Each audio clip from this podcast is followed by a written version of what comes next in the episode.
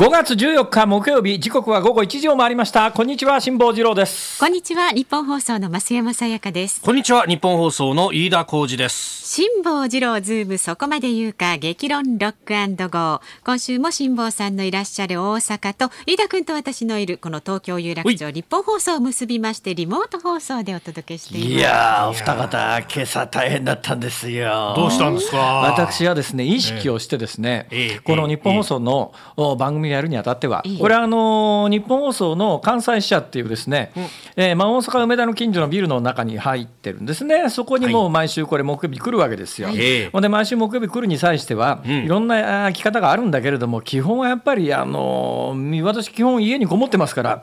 まあ世の中の情勢もちょっとは見なきゃいけないっていうんで、意識をしてですね、電車を使ってくるんですね。で京阪電鉄を使ってきて、大阪の京橋というところで環状線に乗り換えてここにやってくるわけですが、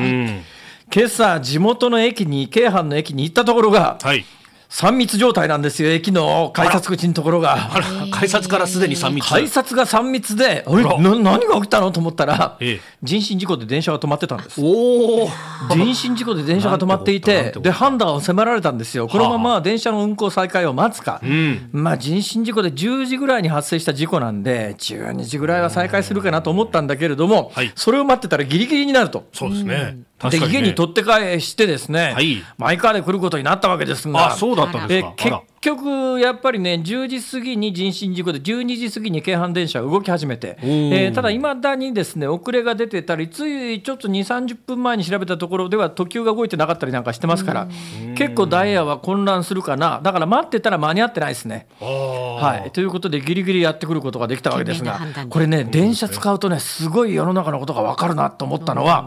あの皆さんのおかげなんですけれども、先々週木曜日この番組やった後でですね、はい、えー、いつものように ジェイアール の環状線と、それから京阪電鉄を乗り継いで、えー、帰ったわけですよ。でその乗り継ぎ駅が大阪の京橋って駅なんですが、はいはい、その京橋の駅で、えー、ひゃくにじゅうえんのフランクフルトっていうのが名物なんですね。このひゃくにじゅうえんのフランクフルトを買いに、うん、駅の売店に立ち寄ったところが、ところがふっと目に入ったのがマスクなんですよ。あ、マスク。でこのマスクに関して私何回も失敗してましてですね、一番世の中でマスクがなかった時に、はい、コンビニでマスクって書いて売ってあったやつをですね、うわ大量に出てると思ってひっつかんでレジのところに行って、うん、お金を払う直前によく見たら、うん、あの女性がですね、夜寝る前に顔に貼り付けるマスクあるじゃないですか。あれを一番目立つところにマスクって書いて置いとくのはどうなんだよ。俺も持った時なんかね、重量感が普通のマスクより重いから変だなとは思ったんだけど、あのまま買って家に帰ってさあマスク使おうと思って、あの濡れてる化粧液の染みたフェイスマスク出てきたらどうすんだよ、顔に貼り付けて外出たのかぐらいの勢いで息苦しいって言うんだ。そうそう、いやところがですね、先々週帰りがけにマスクって書いてあった時に、またこれフェイスマスクかよと思ったんだけど、よく見たらさんまいにひゃくにじゅうえんの普通のマスクなんです。おさんまいにひゃくにじゅうえん、さんまいにひゃく、いちまいななじゅうえん検討ですね。あれ普通に出てるじゃんと思ったのが先々週の木曜日、はい、でにひゃくにじゅうえんで買って帰りました、うん、で、えー、いろんなところでそれを私ツイートしたらですね、はい、あの全国各地から情報が寄せられて、もうそろそろ出回り始めてますって言って、うん、えー、あそうなんだと思ったら、先週になってマスクがもう一斉に店頭出始めた。そうですね。でしょ、うんうん、だからそれがね、やっぱり世の中あって、やっぱ街出て歩かないと分かんないことってあるのよ。 う, よ、ね、うちの近所いちまいにじゅうえんぐらいになってましたよ。あ、そこまで落ちましたか。いや、私のところのツイッターの書き込みで言うと、ええ、そうですね、一番一番安いやつはにじゅうえん切ってますね、もうね。お、はい、だから逆に言うと、あのいちまいななじゅうえんとかひゃくえんぐらいで使い捨てのマスクってどんだけの暴利だったんだって話だよね。あの計算したんだよ。よくあのね、ちょっとやっぱりあの関西でも、いやそれってそこはあのピザ屋さんだったんじゃないのみたいなところが、シャッターを下ろしてシャッターの前になんかあの駅舎みたいな台出して、そこにマスク山積みにして、ちょっとまあ得体の知れない人たちが結構売ってるやつがごじゅうまいでさんぜんごひゃくえんとかするわけですよ、ね、まあ原価ごひゃくえんだと考えて仕入れ値がさんぜんえんとすると、いち箱売るだけでさんぜんえん儲かるわけですよ。じゅっぱこ売りゃさんまんえんでしょ。いちにちひゃっぱこぐらい、あの一番ない時なら飛ぶように売れたはずですから、いちにちひゃっぱこ売ったらさんじゅうまんえんだよ。いや、どんだけ利益出るんだって話だよね。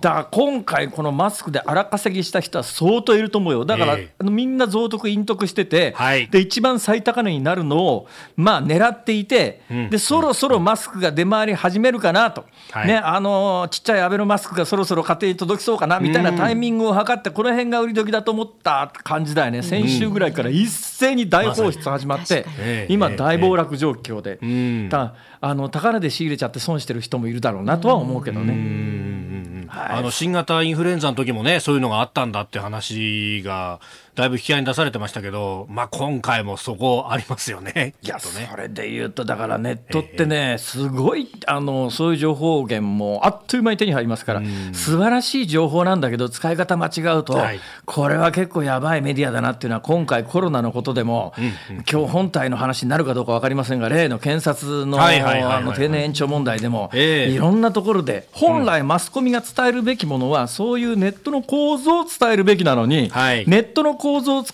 える、伝えるべきメディアがネットを使ってあのデマ流してどうすんだって話で、まあ今週私はねつくづくはネットって使えるけれども危ないなっていうのをね改めて覚えましたね。はい、で全然はなあ ご, ごめんなさいどう ぞ, どうぞいやいやメールでいただいてますね。サラリーマンよんじゅう代神奈川県のゆうこしーさん、はいはい、ツイッターで検察庁法改正案に抗議しますってタグたくさん見られましたけど、一体何が本質なのか分かりません。辛坊さん、考えを教えてください。分かりました。私が詳しく根本からご説明をさせていただきますがそれとは別の話でですねふっと思ったんですよ。今日京阪がね人身事故って大体、ええ、電車の人身事故って飯田君、はいはい、電車マニアの飯田君大体何え何原因は電車における人身事故っていう、ね、こうやって電車が止まるケースでいうと圧倒的に多いのが、いやこれあんまりねえうん放送でどこまでって微妙なんですが、あの、まあ、自ら命を絶つというところでこう電車を選ぶ、それがだから、だからね俺それあのマスコミのタブになってるわけですよ。つまり自殺というのは基本的に、まあ、警察の広報で殺人事件が回ってきたらニュースにしますよね、はい、自殺が回ってきたら報道部の段階で握りつぶします。握りつぶすっていうかそれはもうプライバシーに関わることだからって報道しない、はいええ、だから自殺って年間日本でピークはじゅうよねんかん連続でさんまんにんを超えてたんですよ。そうですね、はい、ね、うん、ピーク時はにせんさんねんのさんまんよんせんにんぐらい、はい、つまり毎日ひゃくにんずつ自殺で死んでるわけですよ、うん、ピーク時は、はいね、これがね過去じゅうねんかん連続で減ってます、うん、で劇的に減って、えー、ピーク時さんまんごせんぐらいだったやつが今にまんぐらいまで落ちてきて、はい、これせんきゅうひゃくななじゅうねんだいとほぼ同じ水準ぐらいですよ、うん、でそこまで自殺が落ちてきてるんだけれどもやっぱり自殺ということになるとニュースにならない、うん、ならないでしょ。だけど、はい、本当にそれでいいのかしらと。自殺っていうのはやっぱりそれただ個々の自殺に関して言うとねそれはプライバシーの問題だしいろんなことに配慮しなきゃいけないけれども、トータルでこのぐらい自殺が多いとか少ないとかっていうのはやっぱり社会的な大きなあの問題っていうのを反映している可能性がありますから、うん、だから自殺だということで、はい、あの一概全部なかったことにして実はこの国でだいぶ減ったとは言いながらいちねんかんににまんにんぐらいの方は自殺で亡くなっているという現実を一切国民に知らせないっていうことでいいんだろうか。今自殺という言葉を出すだけでも飯田君それだけあヘジテイトっていうかためらったよね、はいええ、ここで英語を使うと お, お前は小池都知事かって言われちゃうんだけど、はい、まあまあごめんなさいね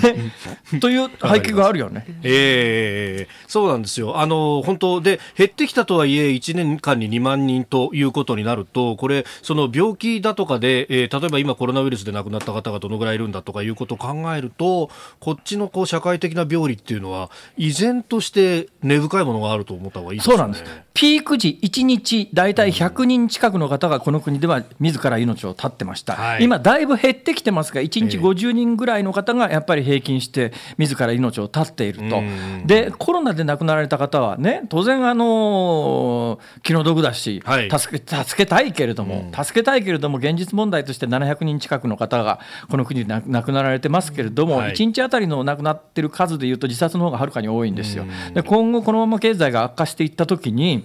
それはコロナで亡くなる人よりもこの国では自殺をさ経済的な問題で自殺をする人が相当増えてくるだろうということは容易に想像がつくわけで、はい、しがつの統計ではあの自殺者は減ってます、ね、だけど今後それが減り続けたたまたましがつはまだね、はい、あの経済的な苦境っていうのが本格化してないっていうまだ入り口のところでしたから、うんうん、今後この経済状況が続いたときに、はい、コロナで亡くなる人と社会が崩壊していったことによって亡くなる人とっていうのはどっかで比較考慮というのが必要なタイミングになるんだけれども、うん、その比較考慮は政治しかできないのに、はい、専門家会議の偉いお医者さんは、私はね、うん、この間から国会に出てきて、えー、今結構別の意味で話題になってますけど、尾身さんという方いらっしゃるじゃないですか、はいえー、専門家会議の副座長、はい、私はあの別のテレビ番組で何回かご一緒したことがあるんだけど、あの人は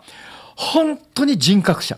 素晴らしい人ですよ。でも経歴も素晴らしい人、素晴らしいし人格としても素晴らしいんだけれども、はい、でも感染症の専門家だから、うんね、ご本人がおっしゃってるように、私は感染症の専門家ですが経済の専門家ではありません、うん、私たちの見解をもとに国としての政策をどうするかは、それは私たちではなくて政治の判断だから、うん、例えば専門家会議に経済の人を入れてくださいねみたいな発言を尾身さん自身がされる、はいまあ、ここがあの人の人格の素晴らしいところではあるんだけれども、結局のところそれぞれの専門家っていうのはそれぞれの部門に関しては専門家かもしれないけれど、トータルで考えられる人が本当はいなきゃいけないし、マスコミってむしろその役割で、はいね、いろんな専門家の意見を聞きながら、トータルでこういうことが世の中にも起きてますよ、こういう考え方もありますよって伝えなきゃいけないのに、はい、なんか一部の専門家にバッと乗っかるみたいな形で、まあ、ほぼデマに近いようなことを垂れ流す、うん、専門家がそう言ってるって、いやその専門家はそのこの部分の専門家だからそう言うだろうそれはっていう、うんうんうん、その辺はね、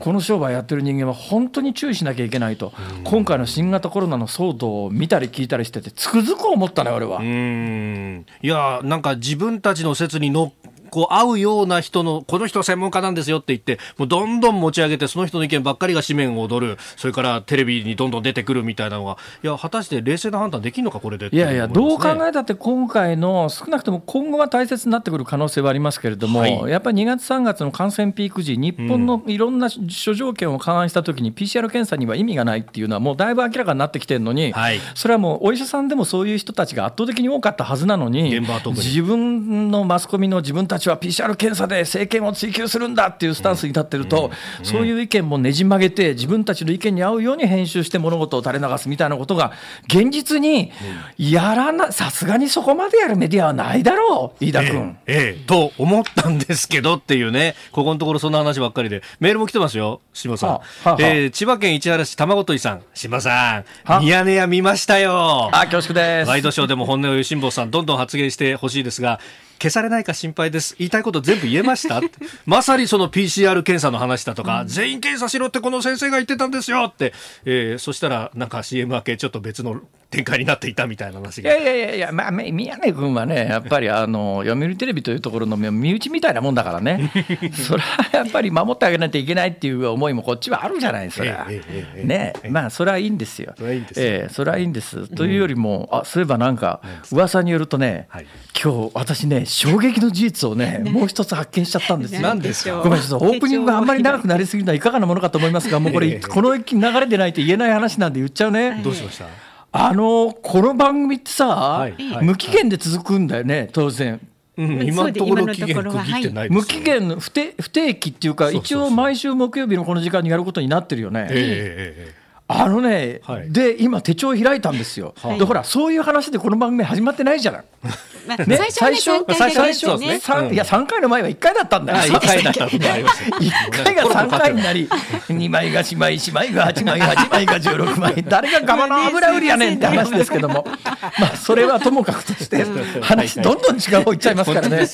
で毎週木曜日という話になったじゃないですか、えー、その時はいはいって受けたんですよ、えー、で受けて今ね手帳を見たらですね、うん、ごがつにじゅうはちにち鹿児島の公演が入ってるんですね。それでごがつにじゅうよっかに大阪の公演が入ってるんですよ。実はあのしがつごがつろくがつしちがつ軒並み公演全部キャンセルになってるんですね、はい、それは月じゅっぽんぐらいキャンセルになってるんですが、今の手帳上はこのごがつにじゅうよっかとごがつにじゅうはちにちのふたつの公演は、ええ、線で消されていないから、はい、これもしかすると中止連絡が来てないのかもしれない。えー、えちょっと待って待って待って、えー、なんか噂によるとごがつにじゅうはちにちってさ、なんか大物ゲストが来るっていう話で、はい、なんか本番前にちらっとそんな話を聞いてて、そ, それ で, そ で, それで私手帳を調べたら、えー、ごがつにじゅうはちにち、あごめん俺この日鹿児島で公演かもしれない、これどっちを優先するんだと言われりゃ、先に声かけてもらった方を優先するのが人の道だろうやっぱりえじゃあその公演の方をえ公演何時からですか。ちなみに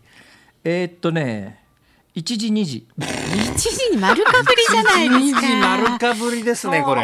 かそういやだけどこれより違う、単に連絡来てないだけだと思うんだよね。だってもうしちがつはちがつくがつの公演までキャンセル来てんのに、あ今そういう状態ですか。ごがつのにじゅうよっかとにじゅうはちにちのでも、ね、連絡これちょっとね、日本総合系なんとかの大阪の本部さんちょっと待った、聞いてたら連絡ください残念ながら大阪の局ネットしてないですからねああそうかちゃん、ちゃんと今携帯かなんかで連絡取りなさいよ携帯で連絡取ろうと思ったら連絡先が分かんない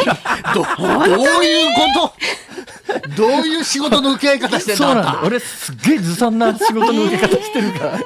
えー、ちょっとびっくり、まあ、入ったらこれびっくりだよ、まあ、そんなこんなでございましてですね今ねスタジオ呆然としてます、えー、何が言いたいかというとですねです、えー、今日じゅうよっかでしょ。そうですよ。これおそらくこの勢いでいくと、えーえー、来週のにじゅういちにちには、はいはいえー、緊急事態宣言が解除されてる可能性が出てきてるんですよ。一部メディアそれ速報打ってますね。にじゅういちにちにも東京も含めて解除かみたいなことね、うん、となるとにじゅういちにちに、えー、これなんだろう、えー、解除の当日に、えー、今ね、はい、私大阪のスタジオでやってますよね。なんで大阪のスタジオでやってるかというと、これあの大阪のテレビ局の建前で、うんえー、緊急事態宣言が出ている間は東京大阪の移動は原則控えましょうって話になってるわけです、ね、このラジオの出演のためだけに東京に行くと、あ東東京から帰ってきたんだからにしゅうかん自宅にいろとかいう話に極端なこと言うとなるわけですよ。でそれがめんどくさいので大阪にずっととどまってるんですが、にじゅういちにちからこれ解除された時に、はい、その解除された当日に東京に行ってそちらのスタジオで私が出るということがあり得るのかどうかということを今熟慮中なんですが、どうしたらいいのかしら。これどう、まあ、そう手続き上どうなのかにもよりますけど、にじゅういちにちの何時って話だよね。だから多分あの官報に載ったところでみたいなことになるのかって思うんですが、だけどな、これだけほら私だけじゃないと思いますけれどもね、うん、こんだけ長期で休んじゃったりなんかして、もうすっかり体がなまって働く気がなくなって、ね、それはご飯が食べられなくなるという恐怖があれば、それはまあ必然性があればもう嫌でも働きに行くんだけれども、なんだこれでそこそこ毎日ラーメン食ってても死んだねえじゃんとすると、月にごまんぐらいあれば十分だなと思ったらさ、もう仕事やめてなんかそっちの方がいい、なんか豊かな人生じゃないのとか思い始めてる人は絶対いると思うよ。それとこのいっかげつぐらいで随分産業構造も変わりましたから、ね、本当に真剣に頑張って商売やってる人たちって、いやお店は開けられないけれども配達サービス充実しますとかって、いろんなアイデアで新しい商売考案して、はいうん、それが回り始めたっていう人は緊急事態宣言やめられた日に全部元へ戻っちゃって、このいっしゅうかんの頑張りが水の泡になっちゃう人もいるよね。そうするとその人たちが緊急事態宣言を解除したことの賠償を請求しろみたいなことを言い出したときに、あどこまで賠償すべきかとかさ、ね、だからこの民間の経済活動について、えー、国や自治体が補助するっていうのは、まあ、当然のことのように思われているけれども、実はどこを基準にどこまで補助するんだということに関して言うと、この、あの自由主義資本主義の下では相当判断難しいよね。まあ、例えば国がここで大規模工事やりますから、ここからここの範囲のここで商売やってた人は補助し、ね、補償しますなら分かるけれども、自然災害がベースで、はいあのこういうことになっちゃったときにどこまで助けますかっていうところの基準って何なのよっていうのは、本当に詰めて考えないと与党も野党もみんな大ばらまき大会みたいなことで後先考えずに、それ誰がその金払うんだって話になったときに、大量にお札をすってまかねやいいじゃないかなんだけど、そうするとお札に金がなくなってインフレが起きたときに、結局インフレでえ金持ってる人がみんな払うっていうことになるのと構造的には変わらないわけで、誰かが払わなきゃいけないんだけど、その与党も野党も含め大ばらまき大会はいいよいいよ、今目先で死にそうな人、さっきも言ったけど自殺者が出るようなことはあってはいけないから助けなきゃいけないんだけれども、誰の責任でどの金を使ってじゅうねんさきにじゅうねんさきのことを考え考えたときに何がベストなのかっていう判断は実はそんなに簡単ではないっていうみたいなことも含めて、はい、今日はじっくり飯田君に語ってもらいます何を言ってるんですか何を言ってるんですか今日はね、ご安心ください、辛坊さんたっぷり語る時間がございますのでねだでこの後いちじ台と今日はさらににじ台も辛坊さんが独自の視点でニュースを解説するズームオンスペシャル。ゲストのブッキングに失敗したなこらなんてこと言うんだなんてこと本当のこと言っちゃダメそう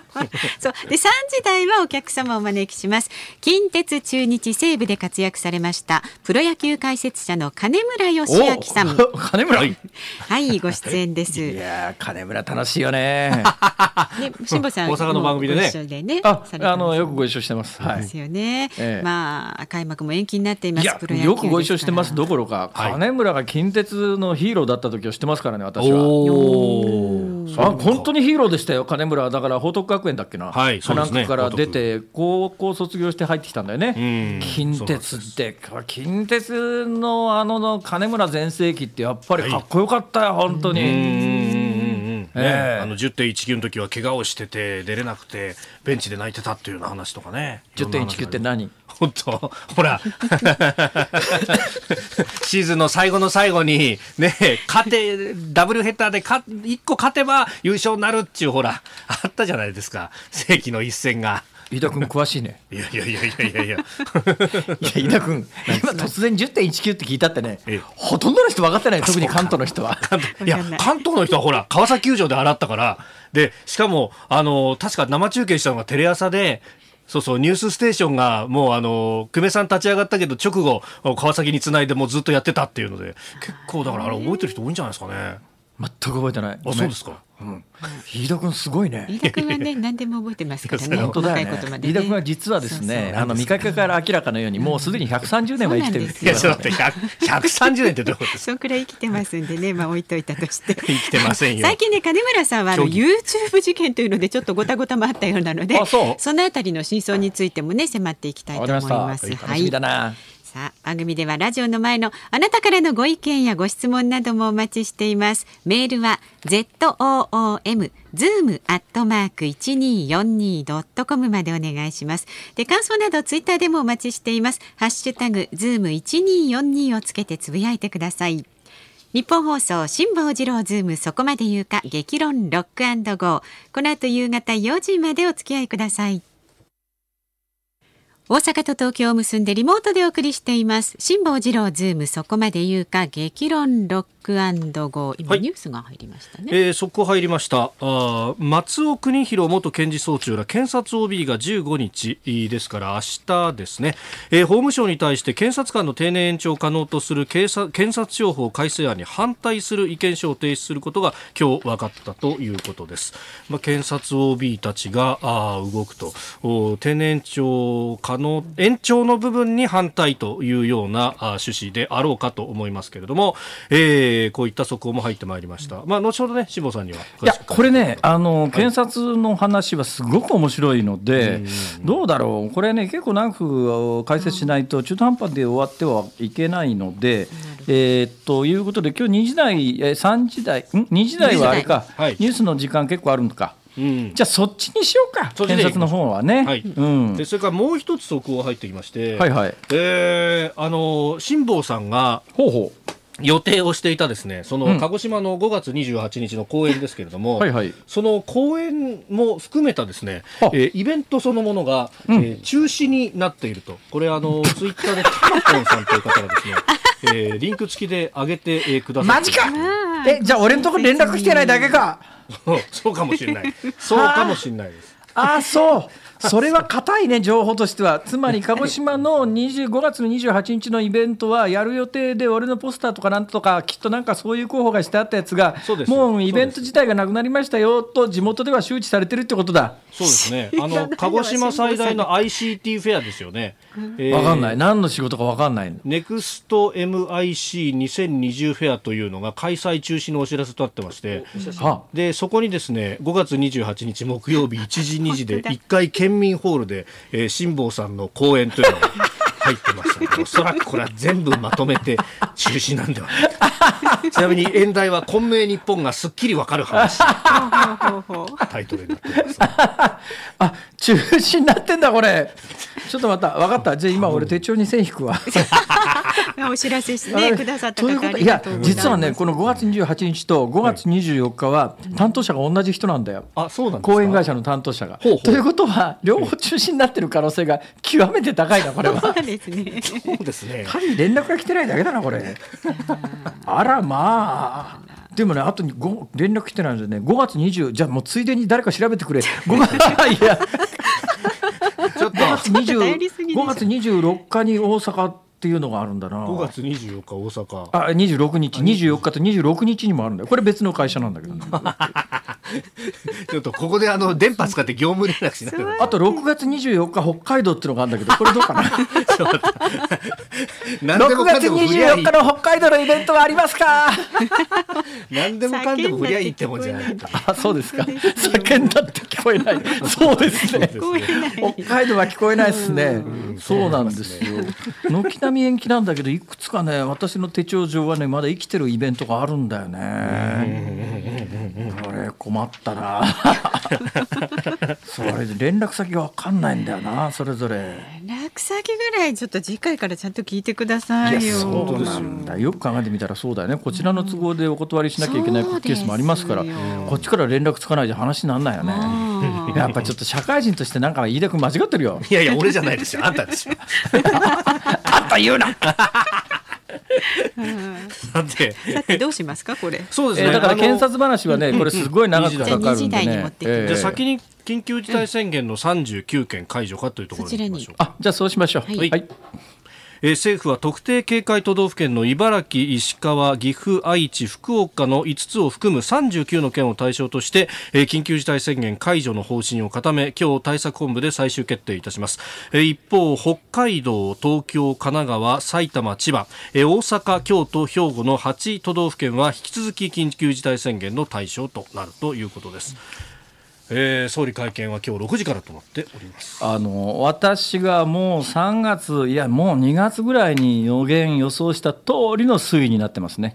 日本では欧米型の爆発感染、感染は今年は起きないと、はい、えー、でに欧米みたいな極端に万単位の死者が出るようなことにもならないと、えー、だから緊急事態宣言自体必要ないというのが私のもともとの持論で、それはもうにがつさんがつのデータを読み解いたらもう明らかに見えてたことなのに、はい、今回やっぱり緊急事態宣言に突入しちゃったっていうのはやっぱりあのね、政治が世論に配慮しすぎるよね。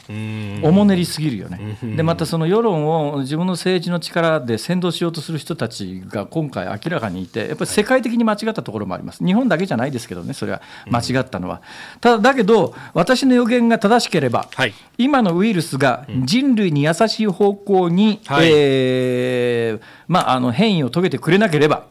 もう一遍冬に同じ騒動が起きます。ただもう一遍冬に同じように感染者は増えてくると思うんだけど、同じように感染者が増えてきたときに社会的にこのウイルスとどう付き合うべきかというのは別の議論になる可能性は十分あるだろうなという気がいたします。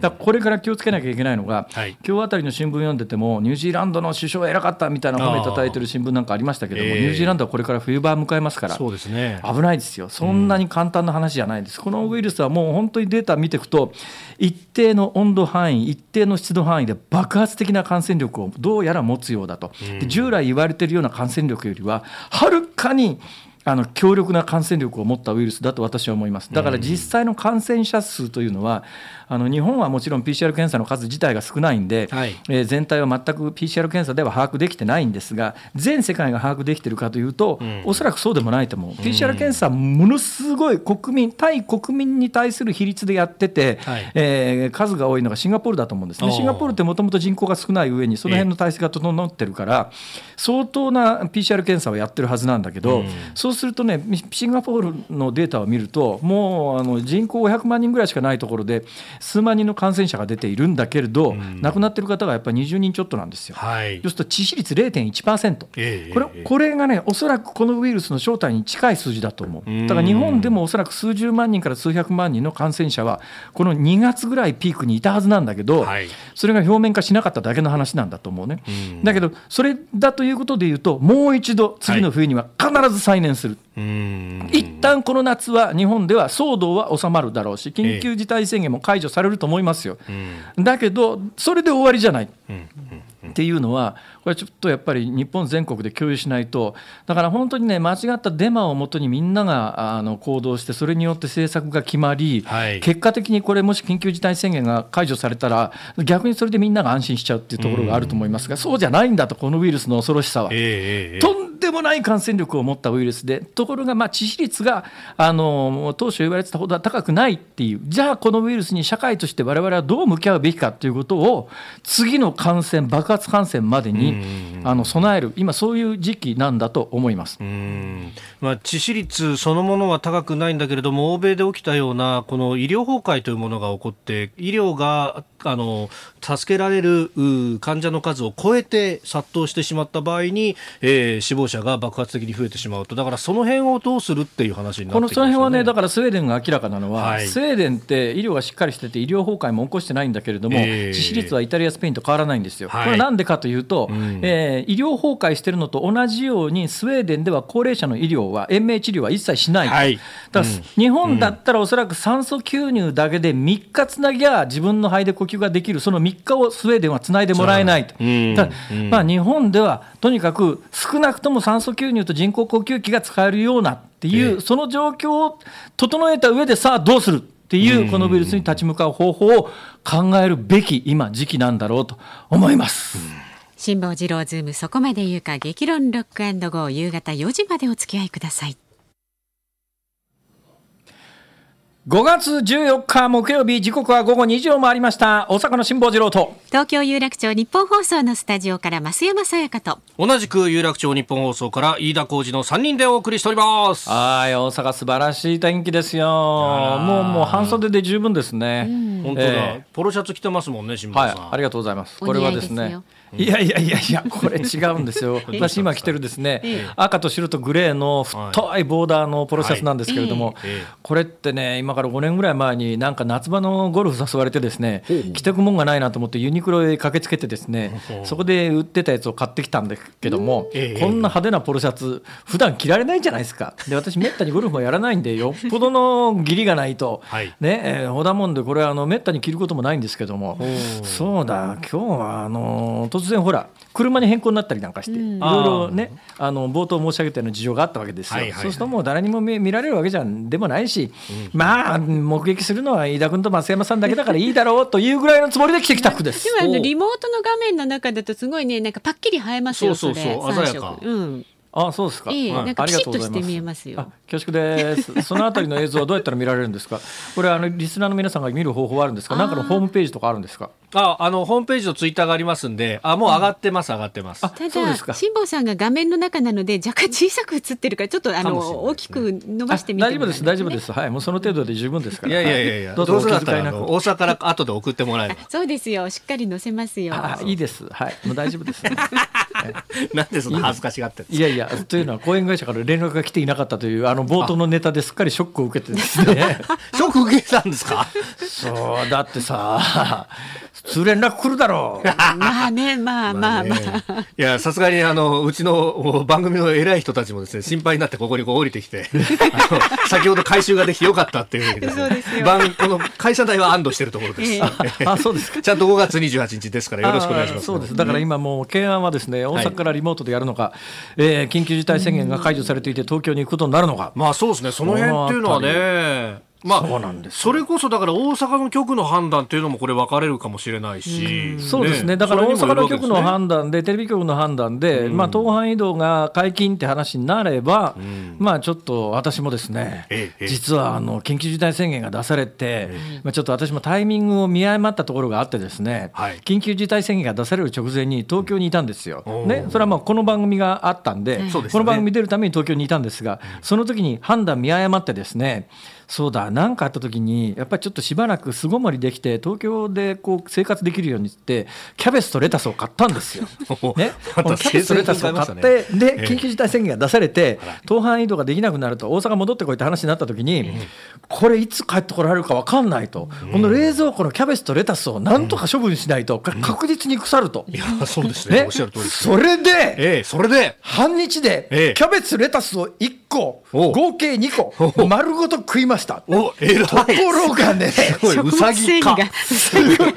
すごい量あるねあれ。いやそうですよね。びっくりしたのはレタスなんかもあの個別にビニールの袋にポリ袋に入ってあもう切ってあってサラダ用にっていうのがあるじゃないですか、はいはいはい、結構の値段しますよね、うん、あれ、うん、ほいでレタスいっこぐらい大したことはねえだろうと思って値段から見てですね、はい、レタスいっこをそうやってちぎっては食べちぎっては食べってまず最初にちぎって洗って皿に盛り付けた段階で、はい、これ全部食うのかと思ったら逆にあの袋詰めになってる個包装のサラダ用の刻んであるレタスって相当割高だなということが分かりました。確かにね、手間かかってますからね。ほいで半日でレタスいっことキャベツいっこでもうすっかり嫌になってほいでこのいっかげつぐらい、まあ、今週ちょっと私値段のチェックしてませんけれども先週ぐらいに、ね、あもうこういう生活になるとどうしても私家で料理することが増えるじゃないですか。で家で料理するときに、まあ、男の料理っていい加減なもんしかできないもんだからなんか簡単にできるものって考えたときにあ、まあ、お好み焼きぐらいならできるよなと思ってスーパー行ったらキャベツが先週いっこよんひゃくきゅうじゅうはちえん、高っ。キャベツいっこよんひゃくきゅうじゅうはちえんは、まあ、かつて不作の時にそのぐらいまで値段がバーンと上がることありますけれども、今天候不順という話でもそうないでしょ。そうですね、キャベツいっこよんひゃくきゅうじゅうはちえんはねさすがに驚いた。私はこの時期に毎年ザワークラウトを自分でつけるんですよ。これ趣味なんです。ザワークラウトって知ってますか？あのザワークラウトってえドイツ料理で要するにまあキャベツの酢漬けなんですが、はいはいえーえー、あのいい加減な料理をするときには、うんあのお酢で味付けして似たようなものを、ね、あのフランクフルトのソーセージをちょっと食べるときに横に緊急にザワークラウトみたいなものを作りましょうというときにはお酢で炒めて作ることが可能なんですが、そうじゃないんですよ。あれ本当のザワークラウトは発酵させなきゃいけないんですが、これ塩だけで発酵するんです。あ、そうなんですか。塩だけで完璧なザワークラウトができるんですよ。キャベツ失敗しなければね、カビがカビ生やさなければ。でこれがねちょうど今ねキャベツが安くなるといい時期なんだけども、はいいっこよんひゃくきゅうじゅうはちえんのキャベツでザワークラウト作る気にならないんで、俺の感覚で言うとキャベツはいっこひゃくえんなんだよ。うーん確かにね、まあそのぐらいですよね、うん、まあいいや何の話だ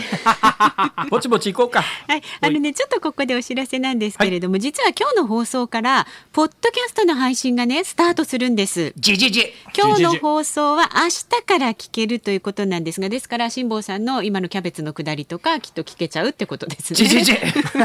そうなります。先に言っといてよもうちょっとマシなネタ用意するのにそういうとこ聞きたいんですよ。ですから日本放送ポッドキャストステーションチェックしてみてください。で、ね、番組ではまだまだあなたからのご意見もお待ちしていますよ。この後さんじ台にはプロ野球解説者の金村義明さん登場します。金村さんへのご質問もお待ちしています。メールは ズーム アットマーク いちにーよんにー ドットコム、 ツイッターはハッシュタグ ズーム いちにーよんにーいちにーよんにーをつけてつぶやいてください。大阪と東京を結んでリモートでお送りしています日本放送辛坊治郎ズームそこまで言うか激論ロック&ゴー。このコーナーでは辛坊さんが独自の視点でニュースを解説します。この時間特集するニュースはこちらです。国家公務員法等改正案。昨日検察官の定年延長を含む国家公務員法等改正案の審議が行われ、野党側は内閣による恣意的な定年延長が行われると反発、与党側は今国会で成立させるため明日じゅうごにち委員会で採決したい考えで、与野党の間で協議が続く見通しです。昨日採決をするという与党は腹積もりでしたけれども、結局折り合いつかずさんかいと、えー、会議が流れたということになっております。いやこの問題ねものすごく本質を表しているのが、この番組の中でさっきあの速報で入った、うんうんうんうん、あの検察官の皆さんが反対してますって話、そうですね、これすごくシンボリックだなと思ったんですよ。これ、まあ、あの世の中よく分かってない人たちが、あるいはこれを政治利用した人たちは検察官だって反対してるってこういう言い方になると思うんだけど、そうですね、はい、私はとんでもない話だと思うのよ、うん、というのは検察官って暴走し始めたら誰が止めるのって話ですよ、はい、検察官って止める方法がないんだよ、うんうんうん、裁判官は一応三権分立で建前も含めて、ね、あの国民審査っていうのが衆議院選挙の時にあって、とんでもないさんばん裁判官は特に最高裁判事に関しては国民が一票で辞めさせることができるというシステムがありますね。そうですね、はい、検察官は全くないんですよ、うんうんうん、で一応建前としては司法の一員であると同時に行政の一員である、ええ、ということでいうと行政で我々が政治を通じてグリップするしかないわけだよ、うんうん、で今回の法案って確かににねんご施行なんだけど、にねんご施行された後ろくじゅうさんさいで役職延長になるかならないかは政治が幹部検察官に関しては握りますよっていう、うんうん、そういうシステム改革であることは間違いないね、はい、となるとこれ政権がろくじゅうさんさいで検察官が定年を迎えた幹部検察官の、まあ、ある意味役職延長できるかどうかの命運を握るという、うん、政権が検察官に対してグリップを強めるという、はい、検察官はそれは反対だろうや、うんうん、統制されるわけです。政治に、政治にグリップで握られたくないだろう、うん、これ検察官が反対するのは当たり前だし、ええ、だけど検察官にそんなこと言わしていいのかっていうのが実はこの問題の本質なんだけど、うんうんうん、多分そういう本質に気がつく人ってあんまりいないのかなって、飯田君どうなんだろう。いや私もそこすごく違和感を覚えていて、そのやっぱある意味のこれ文民統制みたいなものだと思うんですよ。主権の束を背負った政治の側が、えー、どうやって行政行政府をグリップしていくかという話、まあ、これ今は政治のなんかあ関与みたいな悪いことのようにこう報じられていることが多いんですけど、ちょっと前まではそれこそあの大阪地検で不正があった時なんか、ねえー、冤罪事件がそのまんまになったじゃないですか。ああいう時って村木厚子さんのケースねね、でその時ってあの時は検察は証拠まで捏造して、うんうんうんえー、犯罪者を作り上げようとしたんだよ、ええ、だけどその検察官を辞めさす方法は我々には政治権力は民主主義ですから、はいええね、我々は政治家は選挙で選ぶことができる、はい、検察は選ぶことができない、うん、裁判官は国民審査でクビにすることができるけども検察官は我々は一切関与ができない、うん、検察は恐ろしく強い権限を持ってますから暴走したらこんなに恐ろしいものはないんだけど、うん政治のグリップが効かなくなった検察ほど恐ろしいものはないわけだ、うん、今回は定年延長役職定年延長っていうものすごくマイルドなところのグリップは強まる、はい、それもにねんごからね、ええ、でそれに検察は反対だっていうわけで、うんうん、ふざけんなよお前らと民主主義なんだと思ってんだっていう話なんだよ、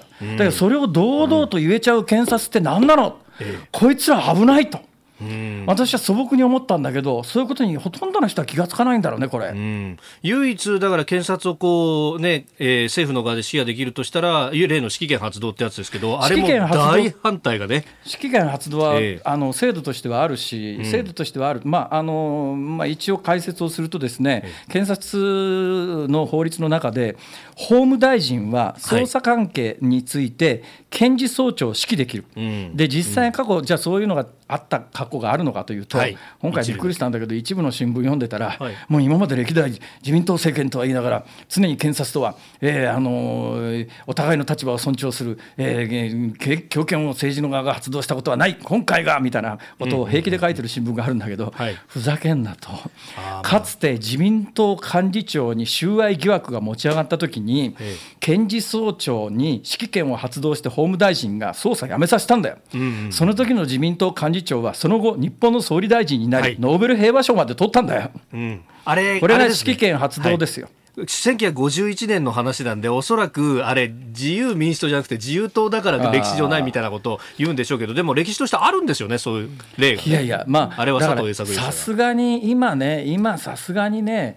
指揮権発動して法務大臣が何かの政治絡みの案件の捜査をやめさせたらえらいことになるからまあ、うんうん、ないんだけれど、えー、ないだろうと思うんだけど制度上は少なくとも検事とは言いながら検事が暴走しないように検事総長に関しては法務大臣法務大臣は基本的に民主的に選ばれた政権が組織する内閣の一員ですから、うんはい、ここは国民が選挙を通じてグリップが効くと、うん、選挙を通じてグリップが効く国民があ法務大臣を通じて検事総長に影響を及ぼせるというシステムができてるわけだよ、うん、でかつて一度これは 使, 使われたことがある、はい、だ今回みたいに検察官がいや定年延長に政治が関与するのは嫌だみたいなことで声を上げるみたいな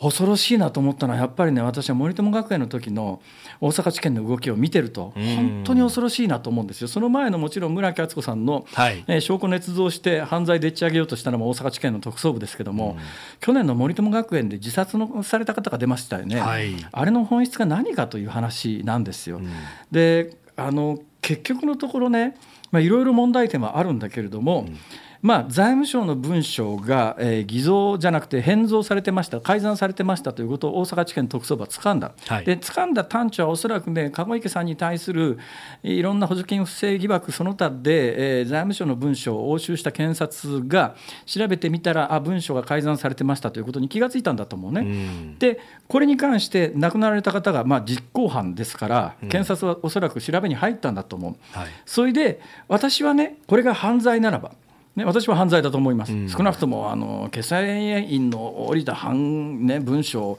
改ざんするなんてそれは絶対あっちゃいけないし犯罪そのものだから検察がしっかりこれは犯罪として立件すべきだと思うんだけども、うん、検察は文書の偽造に変造に気がついて改ざんに気がついて多分調べたと思うんだよね、はい、でおそらく自殺された人も取り調べを受けてるだろうと思うんですが、うん、でその結果何が起きたかというと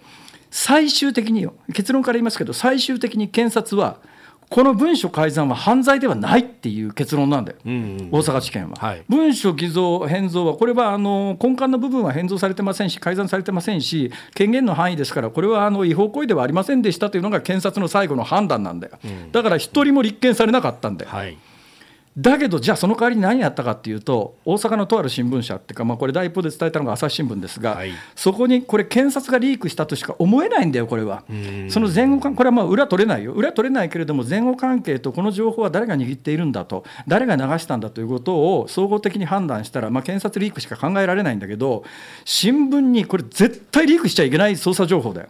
これを犯罪でもないと後ほど自分が結論付けてるのに、はい、それを新聞にリークして文書改ざんだと大騒ぎをさせて、うん、そのいっしゅうかんごに亡くなるわけで実際改ざんをした人が、はいまあ、改ざんさせられたと言った方がいいだろうけど、うん、私は本筋でいうとこれは大阪地検がしっかり、ね、文書改ざんは犯罪だということで立件するそうしたら、まあ、あの自殺された方は一番最初に逮捕された可能性はあるけれども、うん、当然そこから芋づる式に一体誰が指示したんだと、はい本体は誰なんだというところまで迫るのが検察だろ、うん、ところがいやこれは犯罪ではありませんでしたとは言いながら、ええ、一方で情報をマスコミに流して大騒ぎさせて自殺者まで出して最終的にいや犯罪ではありませんでしたってふざけんなよこれ、うんうんうん、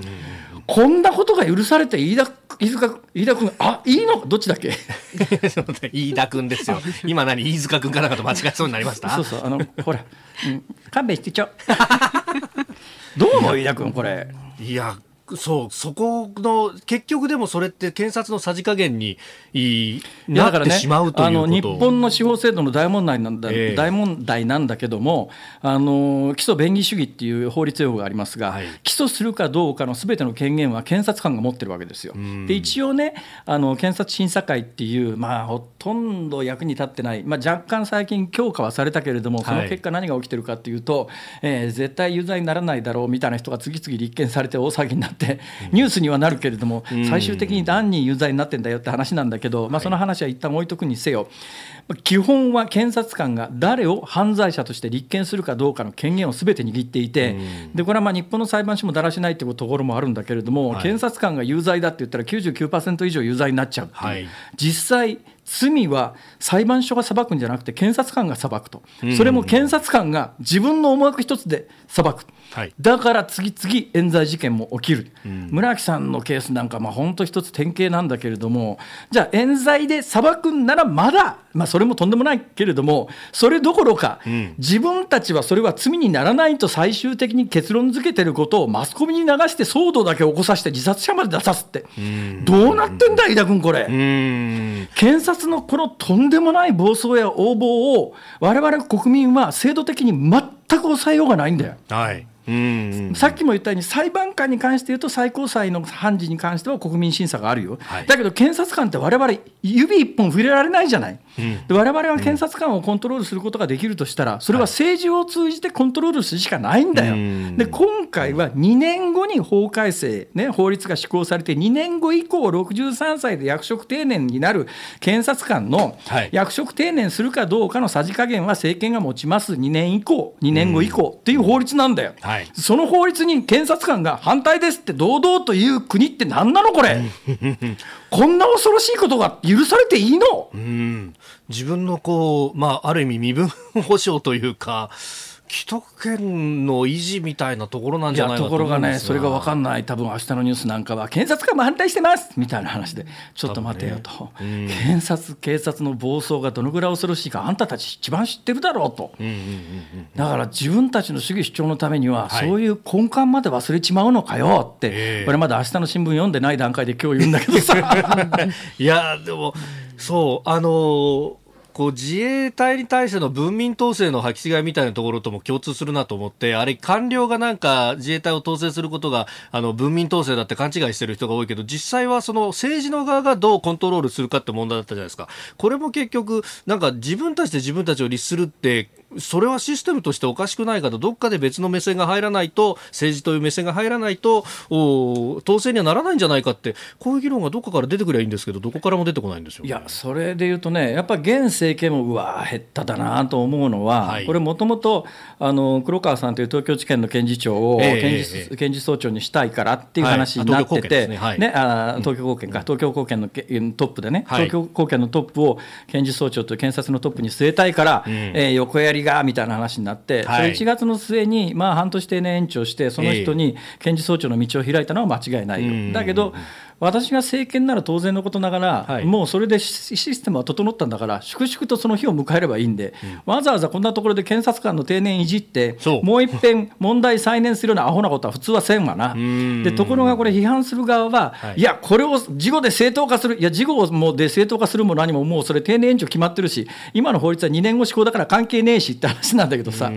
今のこれ、えーね、検察官のこれ改正法が、はい、その黒川さんがもし検事総長になったとして、はい、関係があるとするならば、うん、今の政権が関わりを持つとするならば、ものすごい仮の話を山ほど積み上げなきゃいけなくて、はい、そうですね。えー、まずその黒川さんという人が検事総長になりますと、はい、えー、にねんの慣例を超えて検事総長をやるということになります、はい、それまで安倍政権が続いています。そうですね。全部クリアしてにねんにねんごにこの法律がこの問題に関わってくるって話で、現政権にとったら何の得もない法案なんだよこれ。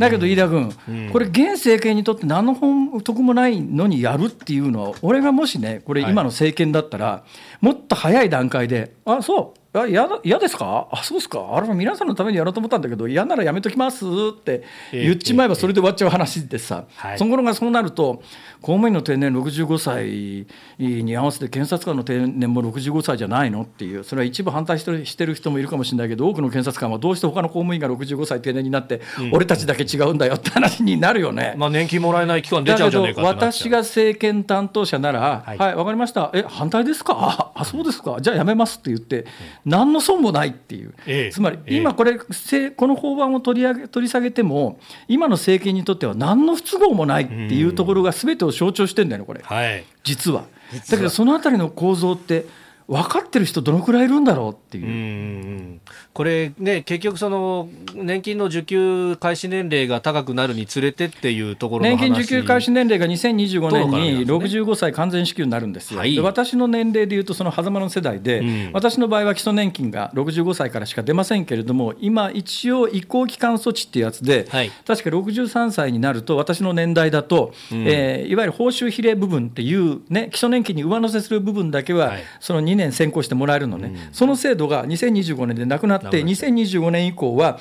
とにかく一律全額ろくじゅうごさいにならないと年金がいちえんも出ないと、うんうん、いう状況になるまでにろくじゅうごさい定年っていう民間でこれを皆さんやってくださいねっていう前提として、まず公務員から始めましょうと、うん、公務員でやりますから民間の皆さんも基本ろくじゅうごさい定年ですよっていう、まあ、一つの大きなベースを作るための法律だから、うん、コロナだからといってやめていい法律じゃないんだよこれは、うん、だけど今回まあ検察官も公務員だからそれに合わせるのが当然でしょって話なんだけど、いやそれでも反対だって言うんだったら、はい、あ分かりました、じゃあ検察官やめときます、別に検察官はろくじゅうで定年になろうがろくじゅうさんさいで定年になろうがあと弁護士になって飯食うのに困る人はいませんからって言って、そうするとまああのねろくじゅうごさいまで検察官で飯食おうと思ってた人たちはえーって話になるだろうけど、どっちが正当かっていう、いやそれは公務員に合わせてろくじゅうごさい定年が正当なんだけど、そんなに反対するならやめときますよって話で、この法案を取り下げても現政権にとって何のデメリットもないっていう、その構造が本当に何なの分かってないんだよねみんなっていう話で、これ最初ほらツイッターで結構そう話題になったよね、トレンドに入った。でこれね今回でやっぱりメディアが伝えるべきはトレンドとかあのそういうものの構造の恐ろしさみたいなことがあって、今回割とねこの法案に否定的なっていう、はい、まあ、あの一般的な、えー、割と攻撃側の人たちが書いてる、えー、そういう文章を読んでいてへえと思ったのは、最初にツイッターで書かれたごじゅうまんのうちのだいたい ごパーセント 弱はいわゆるスパムって言って、えー、発信源が同じだったりするっていう話なんですよ、はい、いや ごパーセント しかあのそういうものはありませんから よんじゅうごパーセント、えー、きゅうじゅうごパーセント は本物の声ですって主張したいみたいなんだけど、うん、そうじゃないんだよ、うん、こういうものは ごパーセント が書き込むことで ひゃくパーセント の釣りと一緒だよね、うんうんうん、小さな餌なんだけどタイが釣れるって話で、うんうんうん、要するに核になるものをどのぐらい作ればどのぐらいのトレンドが作れるかっていうことのサンプルでいうと、はい、ごじゅうまんツイートのうちの ごパーセント スパムでこのトレンドが起こせると、うん、そうするとにまんごせんツイート、はい、にまんごせんということならば、うん、ひとりにひゃくでひゃくにんが、いやひとりひゃくでにひゃくにんがツイートするとそのぐらいの書き込みができるわけですよ、うん、そうするとまあトレンドになるということで一つ核になる、その中にまあ有名人何人かあのフォロワーの多い人たちを混ぜておくと一気に爆発すると、うん、えー、いうことでいうとだいたい数万ひゃくにん ×にひゃく ツイートにひゃくにん ×ひゃく ツイートぐらいでトレンドは作れるんだなということがはしなくも明らかになっていると、はい、えー、いうことも含めて本質はどこにあるのかということをやっぱりね一つ一つ突き詰めて考えないと、さっきみたいにいや検察官検察官も反対してます、いやそうじゃないだろう、うん、これ検察官が声を上げることの恐ろしさに気を気がつけよって話だよね、うん、であのこれ年金の話との絡みでその定年を上げなきゃなんないっていうところ、これ野党も分かってるのかなって思うところがあって、この法案そのものえ定年延長にはこれ実は反対はしてなくって、えー、定年延長してろくじゅうごになった人あるいはろくじゅうさんで役職定年というところの延長を政権が判断できるかどうかだけを反対してるっていういやだから現政権にとってはこれどうせ法律施行がにねんごなんだから、はい、いや関係ないねって舐めちまうのが一番簡単なんだよ、だから、うん、あの俺無責任な政権ならば、はいはい、やめますやめました、はい、またもう一回出直しますって、ええ、だけどねこれ俺検事総長どうすんだろうなとここまで話題になってて、はい、あの黒川さんはさすがに黒川さんが適任じゃないっていう人はいないんだよね誰もね、黒川さんという人は人格識見経歴ともに別に今今の政権に何かおもねったような過去判断をやったとか、えー、何か間違ったそういう訴訟指揮を、まあ、裁判の指揮をしたとかそういうことは全くないわけで、うん、えーまあ、検事総長というとまあまあこの、この人で悪くないだろうなっていうのが多分、うん、検事のよく分かってる人の一般的な見解だと思うけれども、ただここまで話題になったら、はい、現政権はできないと思うんだよね、うん、何回も言ってるようにさっきから現政権って緊急事態宣言の発令もそうなんだけども、はい、やっぱり世論におもねるとまでは言わないけれども相当世論とか支持率とかに敏感な政権だから、うん、これ黒川さんをそのまんま検事総長に据えたときに、はい、やっぱり ま, またもうひともう騒動起きそうだっていうのは想像がつくよね、うん、はい、じゃあどうするのかというとあの同期レベルで同世代でもう一人いるのが長山高検のトップで、はい、林さんという人がいるわけですね、はい、でこの人かどっちかって話なんだけど、うん、この人はまあ某新聞社と関係が非常に深いっていうような話があって結局、はい、あの政権対メディアの戦いってどっち次の検事総長のポストを取るんだっていう、えーまあ、ある意味ポジションレースみたいなところが背景にあるんで、うん、それが、まあ、だあ知ってる人はみんな知ってる話で、じゃあどうするのかというと両方避けるためにその次の世代を持ってくるか、あ一世代飛ばす、うん、まあ、一世代飛ばすぐらいのことしかだけどね、あのこれもなんか大きく勘違いされてるんだけど、はい、どうしてもその定年延長しないとその黒川さんをっていう話なんだけど、これもおかしな話で、うん、制度上は検事総長って別に現職の検事じゃなくてもできるんだよねこれ。お制度上は弁護士でもだからある程度の検事の資格はいるんだけども、はい、だけどあの直近にこれ慣例としてこの数十年間は、まあ、要するに事務次官と同じように役所の中で出席競争を勝ち抜いて最後に残った人が検事総長っていう慣例がここ数十年間続いてるだけで、うん、法律制度の建前としては民間から連れてくることも、ねまあ、資格はいるよ、はい、検事の資格はいるんだけど検事をやってましたっていう、まあ、一定の資格はいるんだけどだけど過去弁検事やってて弁護士になった人とか資格持ってる人なら検事総長になれる資格の人はいくらでもいるんで、で民間から連れてきたって構わないから別にそれ半年定年延長する必要は実はなかったんで。なるほど。だけどそれはもうあの数十年間の慣例で現職の検察の検事総長に次ぐナンバーツーが次検事総長になるという慣例のために半年間定年延長してるけれども別にそういうあの決まりはないどこにもね。だからもう思い切って、はい、そういう意味では、はい、分かりました、検察の人たちも反対してますし、別に検察官じゃなくて、じゃあ、民間の弁護士から連れてきますって言ったら、今の検察組織、ひっくり返るよね、多分。うんそうですね、だからね、そのくらいのことができる政権じゃないとダメなんだと思うよ。だから今すっごいものすごい世論に、はい、過剰に配慮して政策がぶれるんだ。うーん今回のことなんか一番最初に話が出てきた瞬間にああそうですかやめます別にうち何の得もしませんし、うん、この法律にねんごですから施行があっていうだけの話だろ、えーえー、実際これ前の国会で一回流れてますからねこの法律。まあ、そこから先に例の、あの、えー、幹部、幹部検察官の定年延長を政権側が差配するっていうところが、まあ、追加されたからっていうのが一つ大きな議論論点ではあるんだけど、えー、だそれにしてもそれってよく考えてみたら検察が暴走するのを国民が止めるための一つのツールとして本来は使うべき使える話で検察官が反対します自体がおかしな話だろって話なんだよ。だからそのあたりの民主主義の仕組みっていうのが基本的に今回議論してる人たちがほとんど分かってないって、うんうんうん、そうなんですね。どうやって検察官の暴走を止めなきゃ止める方法がなんか現状あるのって話です、はい、うんうんうん、三権分立って本当はそういう意味でしょ、大切なのは国民主権でしょ、うん、民主主義でしょっていう、はい飯田君おっしゃる通りなるほど、ねえと私も思ったんですけどねうんまあご意見もお待ちしております。 ズームアットマークいちにーよんにードットコム です、はい、今日はにじ台は辛坊さんによるズームオンをお送りしました。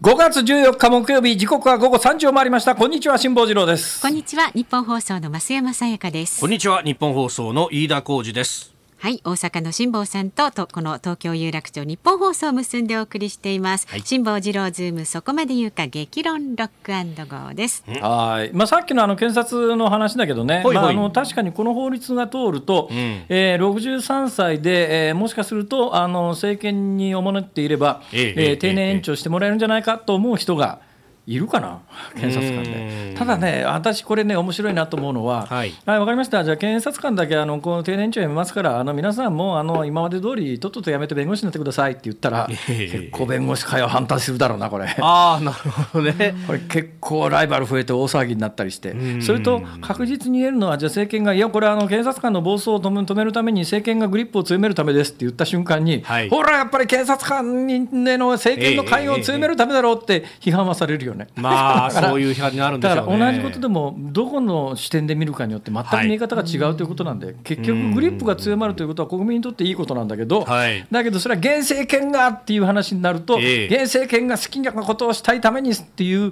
あ、確かに構図といえばそういうツッコミは入れられる余地はあるよね。まあ、だけどまあ現政権は実際はにねんさきの施行だから関係ないっちゃ関係ないんだよね、はい、政権がだから安倍政権、特に現政権で安倍政権がっていうんだったら、安倍さんがもう一遍総裁を総裁選をやってよんきやるっていうことを前提にしないと、この法律の施行日まで安倍政権が続いてる可能性は俺はまあ常識的にはないと思うから、まあ、関係ねえだろうと思うんだけど。そうなんですよね。でだったらじゃあ俺関係ないんだったらじゃあやめときますって言うやね、うん、別のところで皮膚か本当いやそうなんですよね。これあのもともと去年のじゅうがつとかその秋口ぐらいから、まあ、社会保障の改革ってところで話題になっていて、であの全体体のまあ年金の支給を上げるだとか、そのために定年も民間も含めて延長するという話も含めて、えー、今年のろくがつに出る骨太の方針中やつに乗っけてですね、来年から、えー、予算にこう計上していくって話をこれしたいんですよ。で、さらに言うと、そこであのー、まあ、えー、にせんにじゅうごねんかなに団塊の世代がみんなななじゅうごさい以上になる。で、えー、その先団塊ジュニアがにせんよんじゅうねんの真ん中ぐらいにい年金受給者になっていく。それまでに制度を整えなきゃいけないっていう焦りが、まあ、特にこどっちかというとだから年金の方に非常にあってですね。いやだからね、あのー、これもし本気で今回の法案に関して突っ込むんだったら、うん、あの民間がまず先だろうと、公務員が先にろくじゅうごさいまで給料もらえるような制度を作っていいのかっていう、その批判はあるような気はするね、ええ、つまり公務員の方が先に定年延長かよっていう、はい、公務員なんてのは生活が安定してるんだから一番最後でいいだろうっていうツッコミをすると、多分、はい、えー、公務員労組をバックにしてるところの政党が火吹いちゃうか。ですから野党はどこも言えないわけですねそんな話は。だからそのあたりの本当の日本の困った構図が、はい、今回のことで全部拭い去られて、特定のポイントだけ追求することによって、うん、本当の問題点が覆い隠されるっていう、はい、典型的な例だよこれ。うーん、そうですねなんで先に公務員なんだよ。いや、そこに、そこにまず違和感ですよね。なんか、公務員の側のロジックとしては、まず会より始めよなんですよと。我々がやることで、公務員もやってますからって、民間の方々もやりやすくなるでしょっていうような話を。その理屈どう？いや、いや、随分と民間は見くびられたもんだなと思いますけどね。あ、それで言うと先ほどですね、はい、なんかツイッターというか書き込みいただいたみたいで、えーえー、キャベツ農家の皆さんからのえ、はいはいはいはい、あの悲痛な声が上がっておりまして、もう去年も一昨年もキャベツが安くて大変で、このままだともう生活ができなかったのに、今年やっと値段が回復してくれて、うん、あの一息ついてますみたいな。そうですね、まあ確かに生産者の側からすりゃそうだよね。メールでもいただいてました。同じ現象でもね、えー、場所でポジションで見え方が全く違うっていうのと同じ話だなという気がします。キャベツの値段があの消費者にとっては一玉よんひゃくきゅうじゅうはちえんかようなんだけど、うんうんうんうん、確かにね、俺も家庭菜園やってるからよくわかるけれど、葉物野菜って作るの大変だよ。あ、手間がかかるし、あのよくね市民グループなんかが無農薬でって言うじゃないですか、はい、葉物野菜をいっぺん無農薬でやってみろっていうの、うんうんうんうん、もうあっという間に虫食いでとんでもないことになるよ。ほとんど葉っぱなくなっちゃう。キャベツがねきれいにあの玉を結んで、あのみずみずしい 玉, 玉でね、私がさっき言ったように一玉食うのに半日かかるっていう、はい、ええええ、あ、この話し出すと半日かかるからそうですね。でもあのメールでいただいてましたチェキさん、銚子の方、生産者としては一玉ひゃくごじゅうえんからにひゃくえんぐらいはしてもらわないと手元にいくらも残らないんですよと。一玉ひゃくえんはちょっと安すぎるな。そりゃそうだ。だからさっき私一玉ひゃくえんと申し上げましたけど、はい、一玉にひゃくえんまでは許容しますまあそれでもね、一玉にひゃくえんまででザワークラウト作り始めますなんとかにひゃくえんまで落としてちょうだいなるといいですよね、うん、まあ、ちょっとあの先週のことに話をぐぐっと戻しますと、志保さん先週ね、あの竹内まりやさんの純愛ラプソディっていう曲がいいっておっしゃって、番組のエンディングでね、まあそのリクエストにお答えしてお送りして、これがねなんだかとってもいい雰囲気だということで、ありがとうございます。ええ、今日も辛坊さんにちょっとリクエスト曲なんかをいただいちゃおうかなと。そうですか。これじゃあですね、はい、Won't Be Long、バブルガンブラザーズ。な、なぜ今？どうしたんですか？えええ、もうすぐだよ。ウォンビーロングってのはもうすぐもうすぐだから頑張ろうねっていう、ほら、なるほど、そういう意味ですから。どうでしょうか今のこの世相に、はいはい、もうちょっとだぞと、ウォンビーロング、じゃあ時間があればどっかであのうまい時間があればかよときながらなんだそれは期待しててください、えー、さあ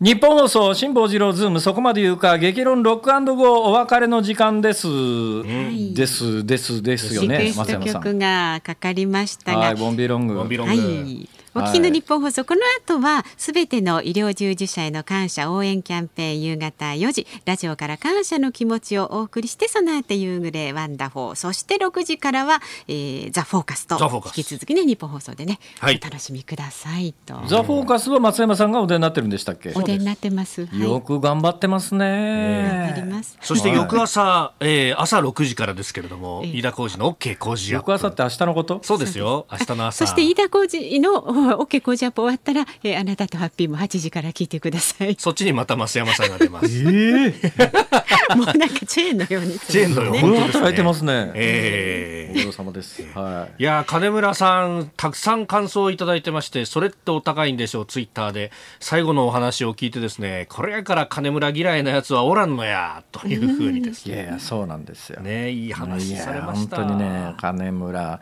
なんかね、でもねあの高校卒業してね近鉄入ってきた頃はね、はい、うん、あの反り込み入れてて怖かったけどそうだったんですね。はい、なんか花の応援団おリアル花の応援団やとおリアル青田上地かと俺は初対面で思った記憶はあるけどな。ほうほう、うん、なるほど、迫力あったよね。あああ、だからやっぱりね、うん、そういう環境でそういう思いでプロ野球入ってきてるから、えー、やっぱりね、えー、あのそういう意味の迫力とオーラはあったよね、うん、まあ、先ほどご本人はね契約金を親に渡して、うん、それでホッとしたって言うたけど、うん、そこまでやっぱり来るまでの本人の努力ってすごかったと思うよ、きっと。でしかもあの当時の近鉄ってもう打つ人いっぱいいたから、その中でレギュラー取っていくって生半可なもんじゃなかったと思いますよ。そうそう、えー、梨田いて有田いてね、そうそうで、平野、えー、そうそういっぱいおった、ね、いや大石大二郎、大石大二郎さんがね小さいながら一番打って、うん、でそうそうあの石井博夫さんもいたし、ね、投げては阿波野のも詳しいね。懐かしいですね。 そ, う そ, う そ, うそろそろね終わりの時間近づいてますけど、来週のゲストはフリーアナウンサーの川田裕美さんですね。ね、辛坊さんもよくご存知の。はい、もうすぐ出産だよね確かに、ね、そうですね、よろしくお願いいたします。辛坊治郎ズームそこまで言うか激論ロック&ゴー、ここまでのお相手は辛坊治郎と増山さやかと飯田浩司でした。また来週、 来週いつまで続く。